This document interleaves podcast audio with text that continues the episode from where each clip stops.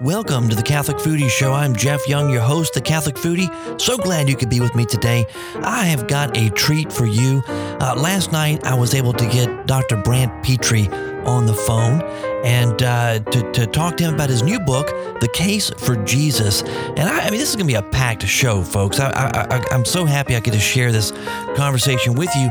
If you've never heard of Dr. Brant Pitre before, he's a professor of sacred scripture at Notre Dame Seminary in New Orleans. And uh, he's the author of the best-selling book Jesus and the Jewish Jewish Roots of the Eucharist, Unlocking the Secrets of the Last Supper, and also Jesus the Bridegroom, the greatest love story ever told. Dr. Pitre is an extremely enthusiastic and highly sought-after speaker who lectures regularly across the United States. Uh, and he has produced dozens of Bible studies on both CD and DVD in which he explores the biblical roots of the Catholic faith. He's also appeared on a number of Catholic radio and television shows, such as Catholic Answers Live and programs on EWTN. He currently lives in Louisiana. That's awesome, huh? With his wife, Elizabeth, and their five children. And I'm happy to say that uh, Dr. Pitre is a friend of mine. So it was absolutely a delight to have him uh, on the phone last night. And I can't wait to share this uh, conversation with you. So sit tight, folks. This is going to be good. I am so glad to welcome a friend of mine, Dr. Brant Pitre, to the Catholic Foodie Show today. And uh, welcome, Brant. Thanks for having me back, Jeff. It's been it's been a while, but I'm really glad to be back. Yeah, we talked last time, I think, about uh, your last book, uh, uh, Jesus and the Jewish Roots of the Eucharist. And uh, I think we're getting ready for the Holy Triduum at that time. That's and, right. That's uh, right. That was a very Catholic foodie book. It was all about That's right. the Eucharist, the bread of the presence, the manna. That was that was made for your show. That's right. I, I loved it too. I loved it. And you know, I want to tell you before we get started talking about your new book, I wanted to to, to thank you because you you started recently a new series on the Sunday gospel readings uh, video Yeah. series and i'm telling you it is just top notch from production to content everything is just right on and it speaks to me and i've talked to my wife i've talked to uh, you know friends of mine who are about in the same situation in life as my wife and i are you know mothers and fathers with kids at home and uh, it it it really just brings together things for us with the Sunday gospel, the Sunday readings, uh, in a way that otherwise we would miss. You know, little details uh, that that sometimes get overlooked, and it's just been so so such a blessing for us. I know it's only been you know a few weeks now, but. Uh, it's been a blessing for us, and I just wanted to, to say thank you for producing that. And maybe you can direct folks as to where they could find those videos online. Yeah, sure. So um, th- there are a few places. The, the main place would be um, at Catholic Productions website. So Catholic Productions uses my Bible studies on CD. They also sell books, like signed copies of my books and whatnot. So on the Catholic Productions blog website, we've got kind of like a video blog uh, where I'm going through each week. We're producing videos to that will uh, explain the Sunday readings, just going through each of the readings for Mass and talking about where they are from in the Scripture, how they go together, and what their meaning is in light of the entirety of Scripture and tradition. Um, trying to putting them putting them in context so that when you're going into Mass, you're not you know going in blind. I know at least for me, I can speak to my, for myself. Uh, even though I'm a big biblical scholar, sometimes I'll go into Mass. I'm like, oh, I haven't really read the readings, and I'm not I'm not ready to hear God's word. You know, and sometimes it can kind of almost you know bounce right off of me or go in one ear and out the other. So these videos, I'm sure other people have that experience too. So these videos are meant to kind of help you go in with a context, with some understanding of the scriptures, and that way you kind of, the soil of your heart and your mind is kind of tilled and ready to hear the word in the mass itself. Now, if I can only get you to come and like help my kids behave so I can pay attention. no, that's your job, man. I've, I've, I've done that. I have to do that myself, although they're getting a little older now, so they're settling down. but all the more reason, to, you know, to try to listen outside of mass, right? You know, because sometimes when you get in and you got one kid drooling on you, another kid uh, pulling your tie or whatever, you know, sometimes it can be hard to listen and pay attention. So if you prepped, it, it can help. It does. It does. And you, I think you bring uh, to the table uh, small details that sometimes get overlooked. And, and it kind of helps to make connections in the gospel stories uh, for those of us who, who perhaps have been attending Mass, have been reading the Gospels even for years and years. It may just be something that we don't uh, make a connection with. And, uh, and the videos have, have certainly helped me in that area. Well, thanks. Yeah, I mean that's one of that's one of the things I love to do. I love to make connections. I love to connect the dots, so to speak, especially between the New Testament reading and the Old Testament reading.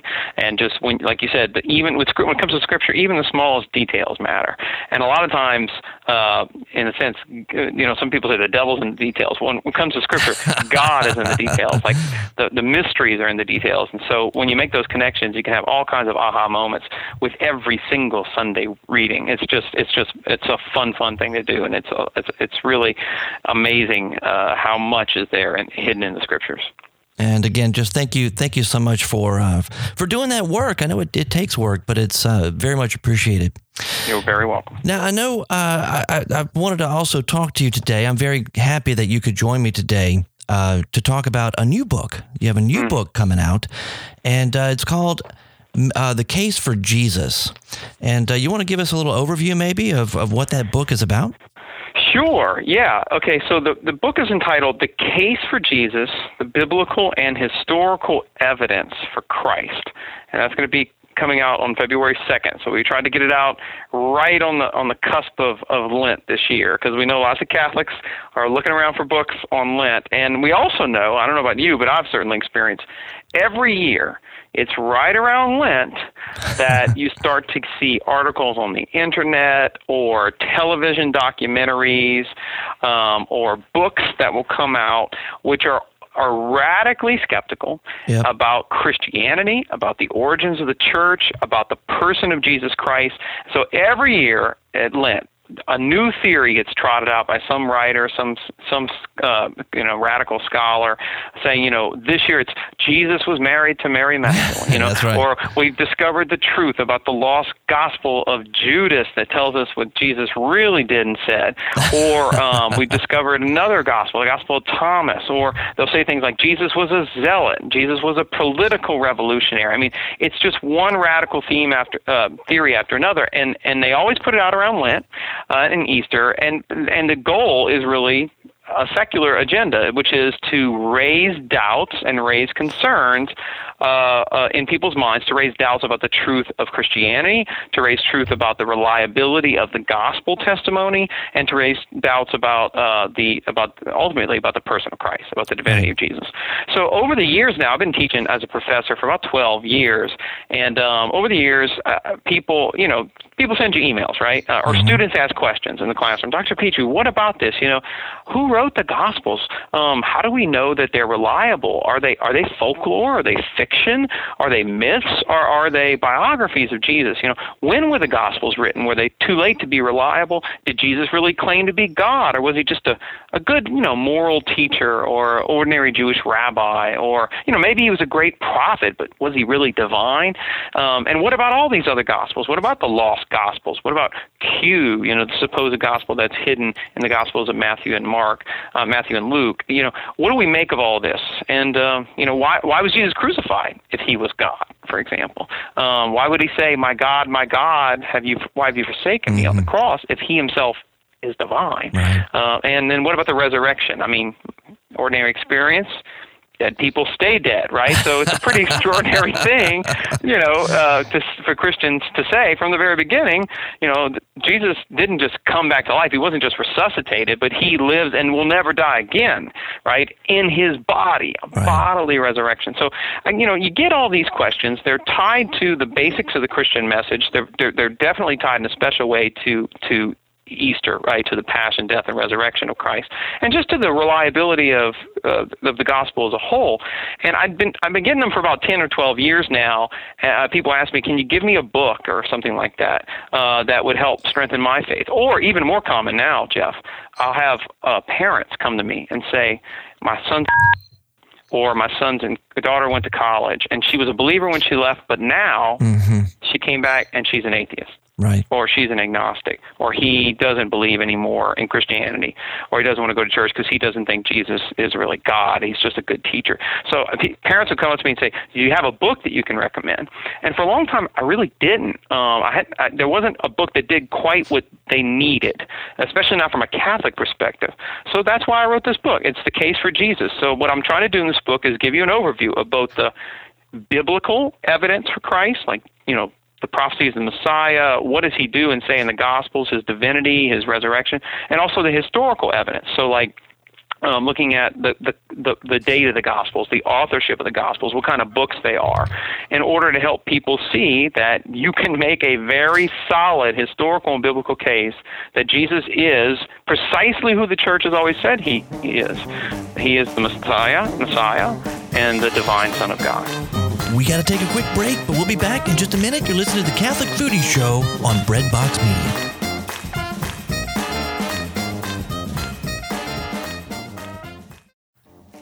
Welcome back to the Catholic Foodie Show. I'm Jeff Young, your host, the Catholic Foodie, and we're talking with Dr. Brant Pitre. Let's continue that conversation. These questions aren't necessarily just questions that like atheists have or, No. or that college No. students or, or people in academia have. I mean, I, I've I have worked with uh, teenagers for years, uh, both as a teacher in a high school and then as a um, you know sacramental preparation for confirmation, that kind of thing. And I, I saw it all the time. And I get the Really? questions all the time. Questions of like, you know, well, how can we believe? How can we trust that the Gospels are really accurate? You know, how can we? You know, and it Yeah, was they were 2,000 years ago they were written. How, how do we know? Yeah, exactly. and, and so it's those are those are common, very common questions, and I think you know one of the one of the things I think that would be um, perhaps good to uh, that I could ask is for, like devil's advocate sort of thing. Uh, w- Somebody you could hear have someone say, "Well, why is it even important?" I mean, this mm. is a question, and it may be even someone who believes, kind of in general, but why mm-hmm. is it even important? The question of Jesus, we've got to get this right. And and perhaps you could tell me why why what would I say to someone who says, "Well, why is this even important? Why do we need to know this?" Okay, yeah. Okay, two things. First, I, I want to s- say a quick comment about what you just said because it, it, it struck a nerve with me. Um, it's, it's funny that you brought up working with young people because um, I had a friend of mine who read the book through and he'd done a lot of youth ministry as well. And he said the first thing he, he said after he finished it was, I'm going to go and buy a copy of this for every high school teacher that I know Wow. because because these basic questions like who was Jesus, how do we know, are are not just questions for the academia. They really are the kind of questions that people start asking once their reason starts to emerge. You know, when they're a teenager, right? Right, That's yeah. when you start asking the tough questions, the basic questions. So it really is something for everyone. So that's the first point I would say. Um, second, why is it important? Why does it matter? Well it's because of the, the nature of the claim that Jesus made. All right, um, C.S. Lewis years and years ago, um, almost half a century ago, uh, wrote a book where he basically pointed out, look. Um, lots of people say Jesus was just a good moral teacher, or that he was a great rabbi or a great prophet. But but but, but C.S. Lewis said "Mm, those aren't really options that Jesus left open for us because Jesus claimed to be God. So, for example, in the Gospel of John, Jesus says, "I and the Father are one," or before Abraham was, "I am." Right? He takes the divine name as himself. And so, what Lewis pointed out was is that Jesus really left us only three options. Number one, either he was a liar, in other words, he wasn't God, and he knew it, but he deceived people, which would mean he can't be a good moral teacher, right? Right. Uh, second, either he was a, liar or a lunatic, which in other words, he thought he was God, but he wasn't. Uh, and again, he can't be a great prophet if he's crazy, uh, which would be the case if he said he was God. You know, somebody goes around saying they're divine but isn't, is a lunatic if they think it's true and it's not. Uh, so Lewis said, well, the third option, it really only leaves us one option. He's not a liar. If he's not a lunatic, then he has to be the Lord. In other words, he has to be who he actually claimed to be. And this is the most fundamental claim of Christianity. If Jesus isn't who he said he was, the Lord, if he isn't who the church said he was, then Christianity just falls apart. That is the foundation stone, that is the slab of the Christian religion. And I will tell you this, Jeff, for a lot of years, Lewis's argument worked for people. Like it worked for me when I first read it. I'm like, yeah, that makes sense. Yep. Either a liar or a lunatic or he's the Lord. But in recent years, in the last 30 or 40 years especially, another option has come up. Some scholars will say, ah, but there's a fourth option. Uh, the fourth option would be that, that he's a legend. In other words, that he never claimed to be God, that the Ah. Gospels aren't really reliable accounts of it, and that this was stuff that the church just made up. Decades and decades later, anonymous Christians who we don't even know came up with these stories about Jesus and they distorted what he said and they distorted what he did, and that's all we have in the pages of the New Testament. So that's the fourth option. And so I really wrote this book to, to re, in a sense, respond to that fourth option yeah. because it, it does an in run around Lewis's original argument. And so we have to kind of back up and ask the more, the kind of basic important question is how do we know what we know about Jesus? And I think I, I think Jeff that this that this is a matter of so to speak eternal life or death, right? but, but that it doesn't get more important than that. You know, life is real short and eternity is real real long. That's right. So we want to ask ourselves, you know, is Jesus God? Did he claim to be God? And how do we know that? And and then once we answer that question, we we have to follow and answer another one, which is the one Jesus said to all his disciples, namely, "Who do you say that I am?" And the way you answer that question changes the way you will spend the rest of your life, both in this world and in the world to come. It is the most important question of our lives. Wow, that's right. That's right. And you know, it, it it's um, I think one of the things that's challenging for folks, I know I've seen this as a teacher or a former teacher. Uh, I, I, see this uh, in, in, my own kids, you know, watching them grow and do research on things and write papers and discuss topics and things. I see this same thing happening, this dynamic, which is we tend to see things through the through the through what we know right? We mm-hmm. tend, tend, to see things in uh, uh, very short sightedly. And when you're talking about something like the Gospels, which we're going back 2,000 so, or so years, yeah. Uh, that was a whole different world. Mm-hmm. You know, and so th- that obviously has got to, we have to have some sort of a bridge, uh, maybe culturally, uh, to understand really what the Gospels are all about. Is that is that right? No, that that's absolutely true. And in fact, one of the things I, I discovered while writing this book, um, and that I, that is really at the heart of this book, is trying to put the Gospels in their historical context as a way of helping people understand them better. Uh, and in particular, um, with regard to Jesus's claims about who he was. Mm. Okay, so let me give you an example. For example, there are a lot of people out there, including some scholars, but a lot of people who will say, "Well, Jesus never claims to be God in in the in three out of the four Gospels." They'll say, "Well, he yeah, maybe he claims to be God in the Gospel of John, but he never claims to be God in the Gospels of Matthew, Mark, and Luke. Those are called the Synoptic Gospels, right?" And it's true if you read through Matthew, Mark, and Luke you are never going to find Jesus walking around, the, going through town saying, "Hey, everybody, I'm God." it, that does not happen, right? right? In fact, what you will find if you read those Gospels is that when the demons say things like, "We know who you are," what does Jesus do? He tells them, "Be quiet." Mm. Yeah. Don't say anything. Or when he heals the leper, the leper will say, "You are the you're the Messiah, the Son of God." And what will Jesus say? Don't tell anyone, right? Right. And, and and so it can be a little puzzling to people because you think, hey, well, man, if he's God, surely he should go around shouting it. Um, but one of the things I try to show in the book is yes and no. Um, when you when you look at Jesus's teachings in the gospel about his identity, he does he teaches it and he does claim to be divine, but he does it in a Jewish way. Mm.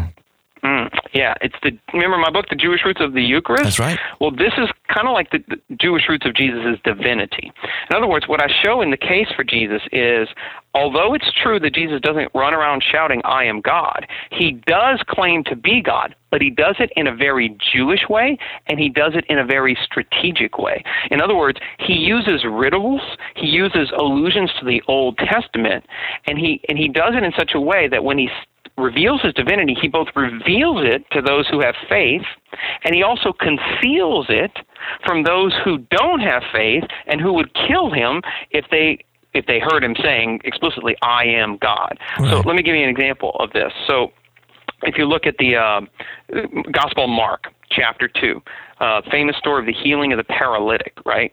So they, you remember the story, right? The guy's paralyzed, and they, they bring him down through the roof of Peter's house in order to get Jesus to heal him.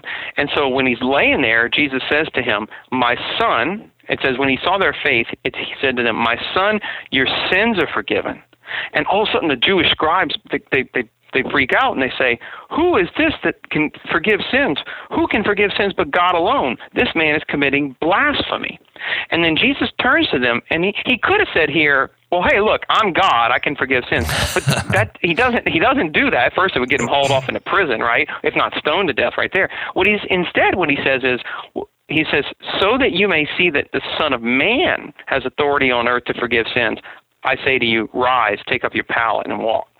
So now that's kind of a riddle, isn't it? Because from a Jewish perspective, what is he talking about? The Son of Man. Well, Son of Man could just be a reference to like a human being.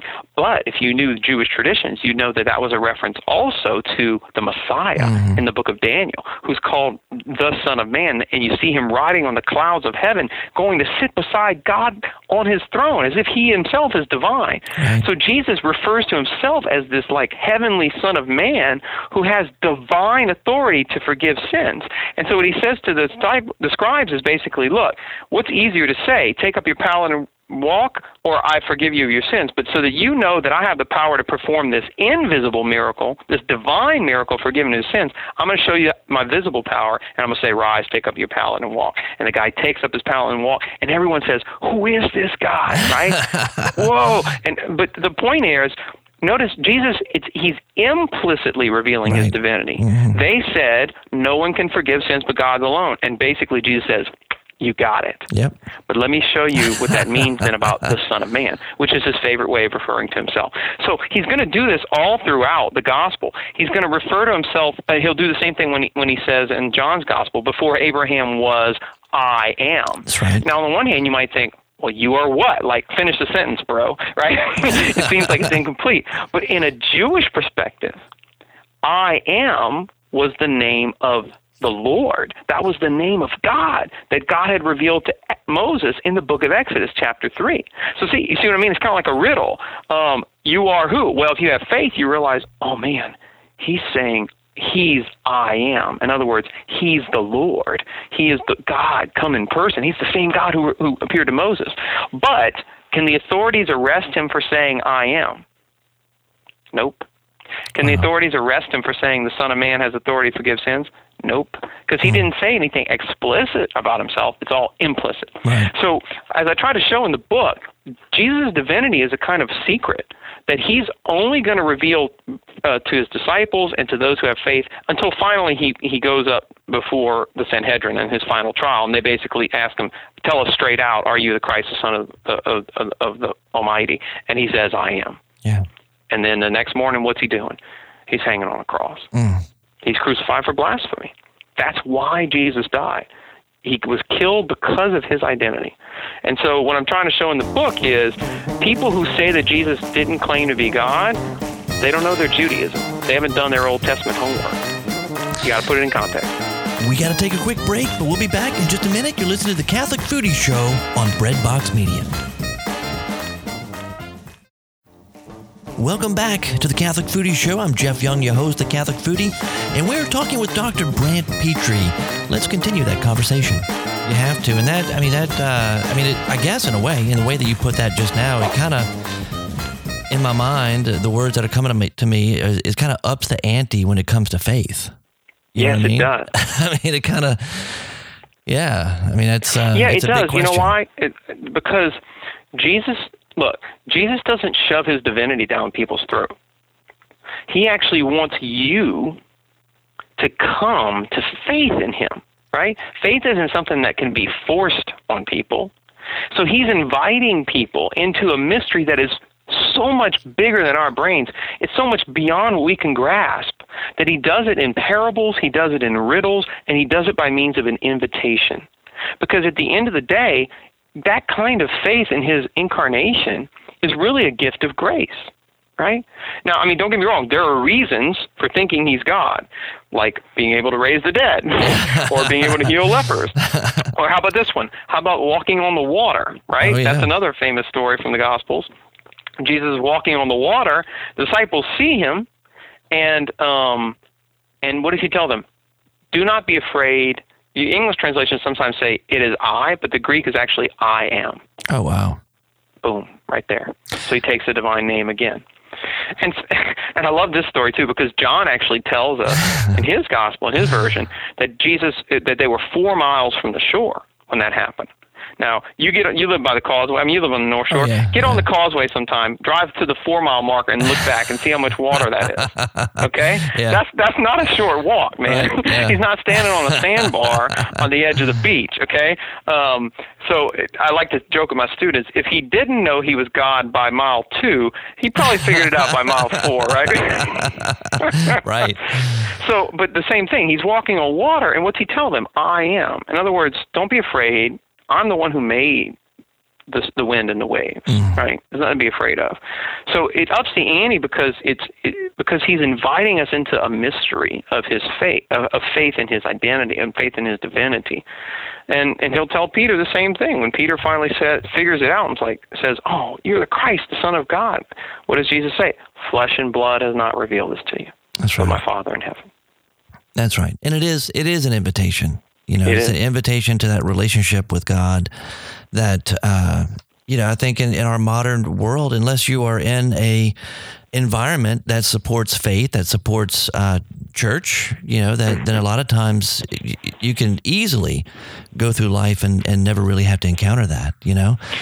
That's exactly right. And what's happening around us, Jeff, is that that secular, anti-church, or post-Christian environment It's spreading. That post-Christian culture is spreading, and that's why these questions.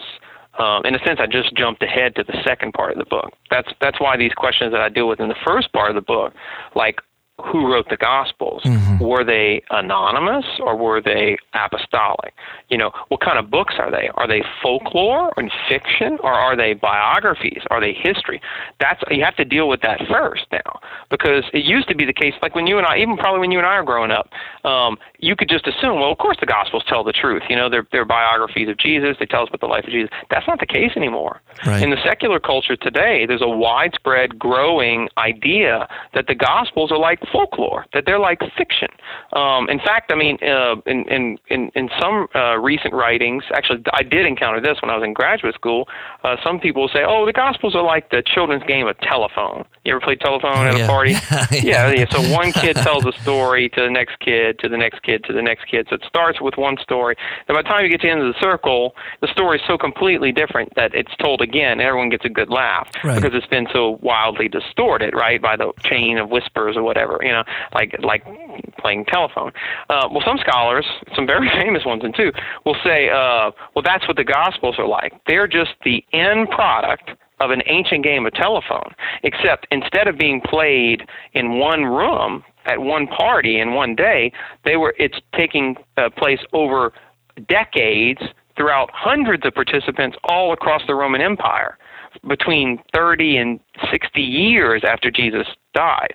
Now, if that's your attitude toward the Gospels, then of course you're not going to trust them. That's ridiculous, right? I mean, it, it, would, it would be like trusting Grimm's fairy tales to give you an accurate account of German history. You know, that's not that's not what folklore does. Um, and so people are saying that, and those ideas are, are out there. And so in a secular environment, it's really important that we just don't assume, hey, everyone believes the Gospels. So what I tried to do in the case for Jesus is show the historical evidence for why the Gospels are not folklore. They're not fiction. They are actually, and scholars have shown this incontrovertibly, they are ancient biographies. They, in fact, they're the same length, they're the same form that ancient biographies of other famous figures, such as Josephus, the Jewish historian, or Caesar, the lives of the Caesars. We have biographies of the Caesars, and they are very similar to the form and the length and the style of the Gospels, because the Gospel authors were deliberately and consciously writing biographies of Jesus. They're not playing a game here. Okay, Right. and the other thing is the Gospels are not uh, unlike folklore, which is anonymous and passed down through generations. The, as I show in the book, all of the evidence we possess shows that the Gospels were not anonymous. They were actually written either by eyewitnesses like Matthew or John, who were both apostles, students of Jesus, mm-hmm. or by the companions of eyewitnesses like Mark and Luke, who were followers of Peter and Paul. So these are, in other words, the Gospels are four accounts written within the lifetime of Jesus' own students. That's what the apostles were. They were his students. Um, and um, and and intending to give us an account, reliable accounts of what he did and what he said. And that I think sometimes can be a, a um, it can kind of trip people up because we, we use that word biography, Yeah, And I think a lot of us today we have an idea of what a biography is, and we look at the Gospels and we say, "Wait, that that's not the same." Yeah, yeah, because we are thinking about modern biography. Right. so if you read a modern biography, what are you usually going to get? Especially these days, Long. a lot of them are like 500 to a thousand pages. They're filled with footnotes. Oh, they yeah. tell you every detail about a person, like exactly what day they were born on, what color hair they had, what color eyes they had. You know, just going through all those. You know, how, what it was like in their childhood, what school they went to. I mean, we have so much data access in modern times that when you write a modern biography of somebody, it's often very long, very Yeah. detailed, right? And very filled with all kinds of exact, precise information. Whereas ancient biographies weren't that way. They tended to be short. They tended to focus on the three main parts of a person's life their, their childhood, their birth, you know, like a couple chapters on that, then mostly on their public life, and then also some short accounts of their of their death and like the aftermath of their life. Um, and that's exactly what you find in the Gospels. Yeah. They are basic accounts of the life, of the birth, life, death, and resurrection of Jesus. And so when we try to judge them by modern standards, it can sometimes trip us up, right? Um, they're not video transcripts of Jesus either. You know what I mean? Like a like a like a like a videotape, right? Like it's not like an iPhone video, That's or right. or nor is it like a court transcript. You know, so sometimes you probably you may have heard this teach high school students. Well, well, the Gospels give different accounts of what Jesus did. You know, in this version it says he says this, but the other version of Matthew is a little different, which is a little different from Mark. Well, yeah, that's because they're not transcripts. Right? Right. Ancient biographies didn't operate that way. They were more, a little more flexible. They were more like ordinary human discourse, where you know sometimes we we're very precise, sometimes we paraphrase, sometimes we summarize. You know, and this happens all the time, and now and that's how ancient biographies were. So uh, it's important. that, Now, most people haven't read ancient biographies, so they don't know what that's like, right? Right. So we tend to judge these books by our modern standards. Um, don't get me wrong; they're accurate, but they but they don't tell us everything Jesus did. I mean, John himself says that at the end of his gospel. In the very last line, he says, There were many other things which Jesus did which are not written about in this book. But if all the things he did were written, the whole world wouldn't be big enough to, to contain the books, right? So they're telling you very explicitly that the Gospels are saying, Look, I'm not telling you everything about Jesus, but I'm giving you the most important thing what he did and what he said. And you, and you look, I think it was just, uh, was it this past Sunday or maybe a couple of weeks ago that uh, we have the beginning of Luke's gospel, Boom. right? And, and Luke is, is, he's writing to somebody to give him an accurate account, right? That you you nailed it. That's fact that I think that was last Sunday. The reading was from the opening verses of Luke. If you don't mind, I might just read them here Oh, real sure. quick. Um, Luke begins his gospel, and he says this: "Inasmuch as many have undertaken to compile a narrative of the things that have been accomplished among us, in other words, things that actually happened, just as they were delivered to us by those who from the beginning were eyewitnesses." Mm-hmm. and ministers of the word, it seemed good to me also, having followed all things closely, to write an accurate account for you, most excellent Theophilus, that you may know the truth concerning the things of which you've been informed. Right. That's Luke chapter 1, verses 1 through 4. So Luke opens his gospel by saying very explicitly, look, lots of people are saying what Jesus did and said. Um, I'm going to give you an account based on eyewitness Right. testimony. Those who were there from the beginning, that would be people like Mary, Peter, James, and John, right, who were with Jesus all the way from his baptism. And Mary was there from the, the Annunciation, Mhm. which is where Luke starts, right? And I'm going to tell you that so you can know the truth. So you can have an accurate account. Now, does that sound like Luke's talking about a, a telephone party game? no. Does it sound like he's giving you uh, Grimm's fairy tale? no, no. No, no. So, unfortunately, though, in a secular culture, because people aren't even really very familiar with the Gospels, often often aren't, they're easily duped into believing things about the like false assertions about the Gospels um, by uh, scholars or by the you know those television documentaries that you see, say on the Discovery Channel, the History Right. Channel, you know, that will say that the Gospels are just folklore and fiction and anonymous traditions. Well, that's not what the Gospels themselves say, So- and there's no evidence for them being those kind of books. So, and all the evidence is is, is for them being apostolic biographies. And and like with Luke, we just quoted from Luke. Well, Luke himself wasn't an eyewitness, which is why he makes it a point to let you know, even though I'm not an eyewitness, in a sense, what he's saying is, I got my accounts of Jesus from eyewitnesses Right. because he's interested in giving you an accurate account.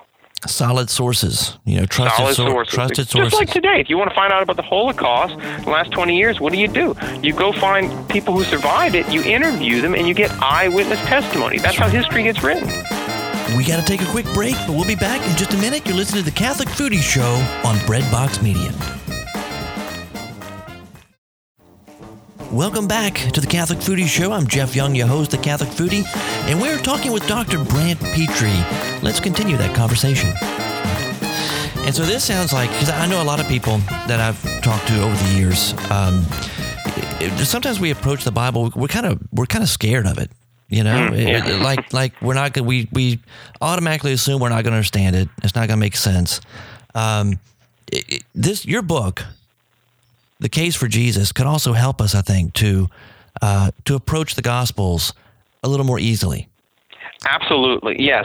This is not a book. I mean, I've talked a lot. We've talked a little bit, a good bit about scholars here and what scholars say. But let me be clear: this book was really written for anyone.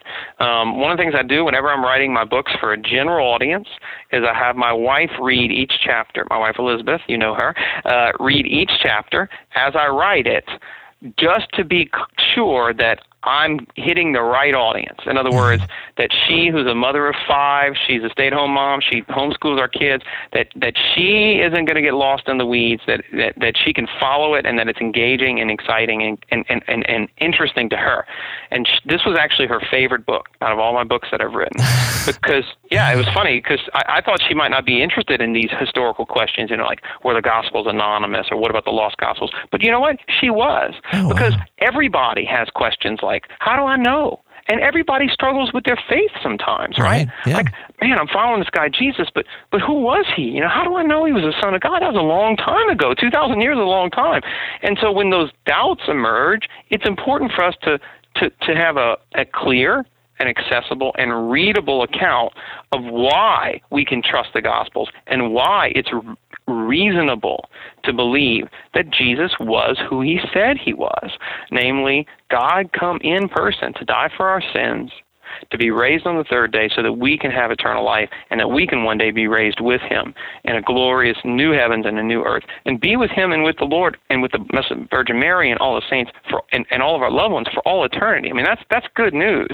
Um, and so yeah, I wrote this book for this is really written for anyone. You don't have to be a scholar. You don't have to be a, a, a biblical student or anything like that. In fact, if you've kind of found the Gospels hard to understand, this book will help you understand. It'll kind of be like a like a doorway into a deeper and better under uh, biblical you know study of the Gospels to help them make sense. Once you l- read this book, you're going to go back to Mass. You're going to go back to your Bible. You're going to read it again, and you'll be like, "Oh man, this makes sense now," because the pieces of the puzzle are kind of falling into place. I promise you. I promise you. And when some of those doubts, some of those uh, maybe fears that we have, and sometimes even unspoken or unacknowledged, I mean, they may be Absolutely. There kind of under the uh, under the, uh, the the the surface there, but once they are uh, satisfied, Mm-hmm. then, then we can actually concentrate a little bit more on what Jesus actually said and calls us to. That's exactly right. And you know what else we can do? We can concentrate a little more on sharing it with others. right. Because the reality is that we need to know uh, the reasons for our faith if we're going to share that faith with others, right? We need to have a good understanding of it. And sometimes, if those, like you said, if those unspoken doubts or questions, if they go unanswered for a long time, they can um, it can it can weaken our confidence and weaken our ability to share our faith with others. In other words, if I'm hanging, if my faith is hanging by a thread, it's really not that likely that I'm going to go and share it with others, right? That's right. I need conviction.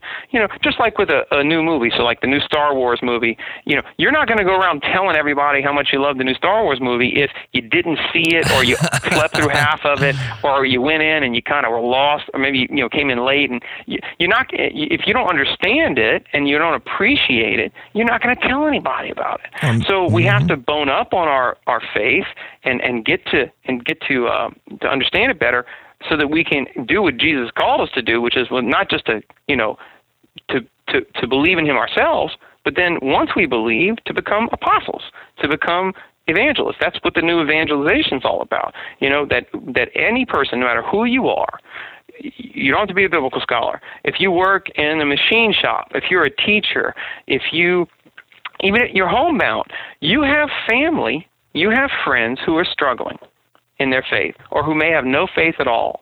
And so if you know somebody like that, maybe they stopped going to church, maybe they went through a hard time and lost someone and their faith is crushed. Maybe they're just maybe they're a young person who has lots of questions and you have no idea how to answer them. Then what I'd recommend is get a copy of the case for Jesus.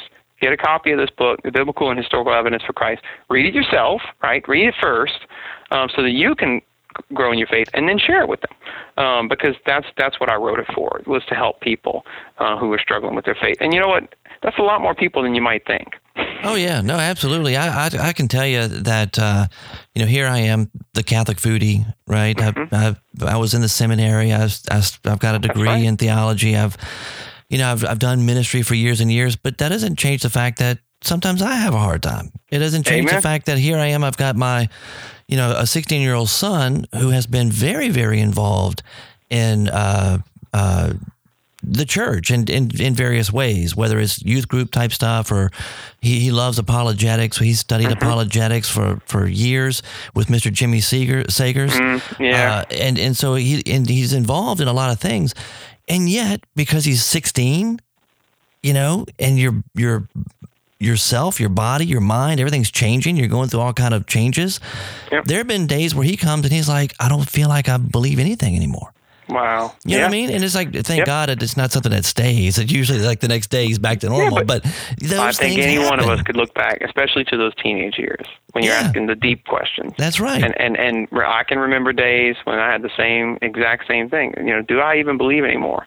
In fact, one of the things I talk about in the book is precisely a dark time that I went through where I basically just about lost my faith. Mm-hmm. I, it was hanging by a thread. Yeah. And in part, it was because of some of these questions. I had begun to really run up against um, skeptical scholarship, skeptical ideas, lots of confusing ideas about the Gospels and the origins of Christianity, and I didn't know what to make of them. I didn't know how to make head or tails of them, and I certainly didn't learn how to do answer those kind of questions in catechism, mm-hmm. right? So I remember at, at one point thinking, you know, do I even believe in Jesus anymore? Right. So this not. I'm not talking here from a high, you know, ivory tower or anything. I've been through this doubt myself, right. and that's precisely why I wanted to write this book, because um, that happens to I think all Christians have to, in a sense, go through you know, those kind of dark nights where you, where the Lord might seem absent, and when He does seem absent, or when it all doesn't make sense, it's really important that we remember that faith is reasonable. Right. Like in other words, faith goes beyond reason, but we also have reasons for our faith. Christianity is not just uh, like an imaginary playland that we've made up because it feels good. No, Christianity is a divinely revealed religion of God. It's it, and we believe it because it's the truth. So actually, one of the things, other things I do in the book, Jeff, that I think is pretty unique, is I show you why the first Jews, the first Jewish Christians, like the disciples, why they believed Jesus was the Messiah. In other words, I show you some prophecies that he fulfilled that are pretty mind blowing. Mm. Like they are they are really stunning and they're not well known. A lot of times Christians today, we don't know the Old Testament as well as the New Testament, right? Right. So so one of the things that happens is if you don't know the Old Testament, you don't actually know what prophecies Jesus fulfilled. so I'll ask my students sometimes this, they're like, how many of you believe Jesus is the Messiah? And they all raise their hand because it's seminary, right? Right. Yeah. okay. yeah, so hopefully they'll believe he's the Son of God and Messiah. Okay. All right. Um, okay. Good. You believe he's the Messiah. Um, do you believe he fulfilled the prophecies of the Messiah? All the hands go up, right? Okay, and then the next question: Which prophecies did he fulfill? no all of a sudden, you can hear a pin drop, right? I'm like, yeah, name me, you know, pretend I'm an unbeliever. I want to believe in Jesus, but I really like to have him him have fulfilled some prophecies. So tell me which ones he fulfilled. Which where are they? And, and it's just silence. Mm, and maybe sometimes, one, like one or two will say, "Oh, well, what about the uh, virgin birth prophecy in Isaiah?" Or say the virgin birth prophecy. I'll say, oh, okay, good. Where is that? Ooh, I don't know. yeah. Or what about the suffering servant? Maybe those two, and they're right. both from Isaiah. But then I ask what chapters, and it's just nothing. Right. Like they just a lot of times people just aren't familiar with that stuff. Mm-hmm. Now that's at the beginning of seminary. As they move along, they learn all that. But one of the reasons I do that is to help them kind of realize, you know, you believe in Jesus, but you might not actually know why. Right. Oh, and you yeah. might not be able to share it with someone who doesn't, right? And so, but this is what's unique about Jesus. There is no other world religion, no other religious leader, Buddha, Muhammad, none of the other ones were pre announced. Right. In other words, there's no prophecies of Buddha. There's no prophecies of Muhammad. There's no prophecies of any other person who ever claimed to be the Messiah or Son of God. Um, only Jesus was pre announced. Only Jesus has typology and prophecies of the Old Testament that are there thousands of years before he even comes on the scene that then he fulfills to the T. That's beautiful. Yeah. And that's one of the reasons the first Jewish Christians, when they saw those prophecies being fulfilled, they were like, uh oh, this is the guy. This is the one.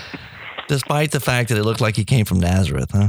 Well, yeah, even though he came from a podunk town like Nazareth, that's right. And even though he ended up on the cross. See, that was the other thing that was really a scandal. Whoa, how do you. I expected the Messiah to come fulfill the prophecies, but I didn't expect this cross business. Yeah. And so that's another chapter in there. I try to explain why the crucifixion. Like, how, why did that happen, and what's and what's the what's the mystery behind that? Why did God allow that to happen? And that is a fulfillment of prophecy too, as I show in the book. And this sounds to me like it's the the perfect book for Lent. And I tell you that, uh, you know what what we do here in my family. Uh, we have a new baby. You know, she's uh, almost eight months now. But the other Dude, three are beautiful, Oh, beautiful, oh, man. Thank you. She's she's got me wrapped around her little finger. You know, but uh, As it should be. Ed- exactly, exactly. The other three are uh, teenagers, Yep. and so we we do from time to time.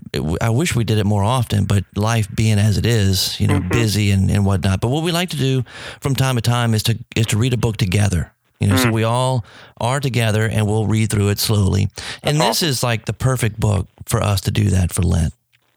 I think you really, really enjoy it, um, and I think it would probably spark a lot of good conversations, especially if the kids are teenagers. And I think it'll help strengthen their faith because when they get out out into that world, that big wide world is not going to wait for them to uh, you know go find the answers. They're going to have right. they're going to hit from a secular world with lots of questions. Yeah. And if their faith can be strengthened and informed now, it'll really help them. Equi- it'll help equip them to navigate those waters. My kids are a little bit younger than yours, but they're right on the edge of that. They're right on the edge of that. Um, oldest is 14, so um, those questions are starting to come already. Um, but yeah, it's it's a tough world out there to be a Christian these days, and so we we we want to know our faith well, um, not just to defend it, but to really share it with Yeah. others in a, in a loving way. And that's the other thing. I try to be the, the tone of the book. I, you know, I like to take the gloves off sometimes if it's a matter of life and death, but I also try to be respectful and I try to present both sides of the argument. So, like, here's what some skeptics will say. There, these are their reasons, but here's why I think they're wrong. Right. And here's the evidence uh, for Christ rather than against him. Awesome. Awesome. Well, Dr. Brant Pitre, thank you so much for writing the book, but also for joining us here today on the Catholic Foodie Show. Uh, where can folks go to find the book? Okay, they can go to a few places. Um, it will be available in your local Catholic bookstore. It'd be available at a Barnes and Noble or Books a Million. Any of the major booksellers near you will have the book. Um, but you can also go to you can get it from Amazon.com too as well. They have copies there. Um, but if you'd like a signed copy, um, you can actually go to my website, which is www.brantpitre.com. That's B R A N T P I T R E dot com. And, and the website there, we've got uh, not just this book, but other books like The Jewish Roots of the Eucharist we talked about earlier, and uh, also lots of Bible studies on CD and MP3 and those kind of things so that um, people can find out. And they can also, uh, like we mentioned at the beginning, too, go to the Catholic Productions blog for those videos on the Sunday readings. Um, and you might even be able to find me on Facebook as well, uh, where I, I'll put, post those videos. So lots of places, lots of resources there. But uh, I definitely think this would be a great book to read during the Lenten season. Again, Brant, thank you so much for taking the time to be with me today. And It was a pleasure to hang out with you, man. Awesome, awesome, awesome. That was fantastic. What what a what a fantastic conversation with Dr. Brant Pitre. Again, show notes are going to be over at catholicfoodie.com. You can get the links to all of Dr. Brant Pitre's books, uh, to his website, everything you can find over there. The show notes, catholicfoodie.com. It has been a pleasure uh, being with you today. Thank you so much for listening to the Catholic Foodie Show. You know, it's also available as a podcast on iTunes. Feel free to go to iTunes, search for the Catholic Foodie. It's right there. If you like what you hear, please rate it please give it a, a rating, preferably a five star rating, you know, and uh, let other other people know too about the Catholic Foodie Show. You know, all the the reviews and the ratings over at iTunes help to spread the word. It helps to uh, to let other people know about the Catholic Foodie Show. Thank you again for listening, and I will talk to you next week. God bless. Until then, bon appetit.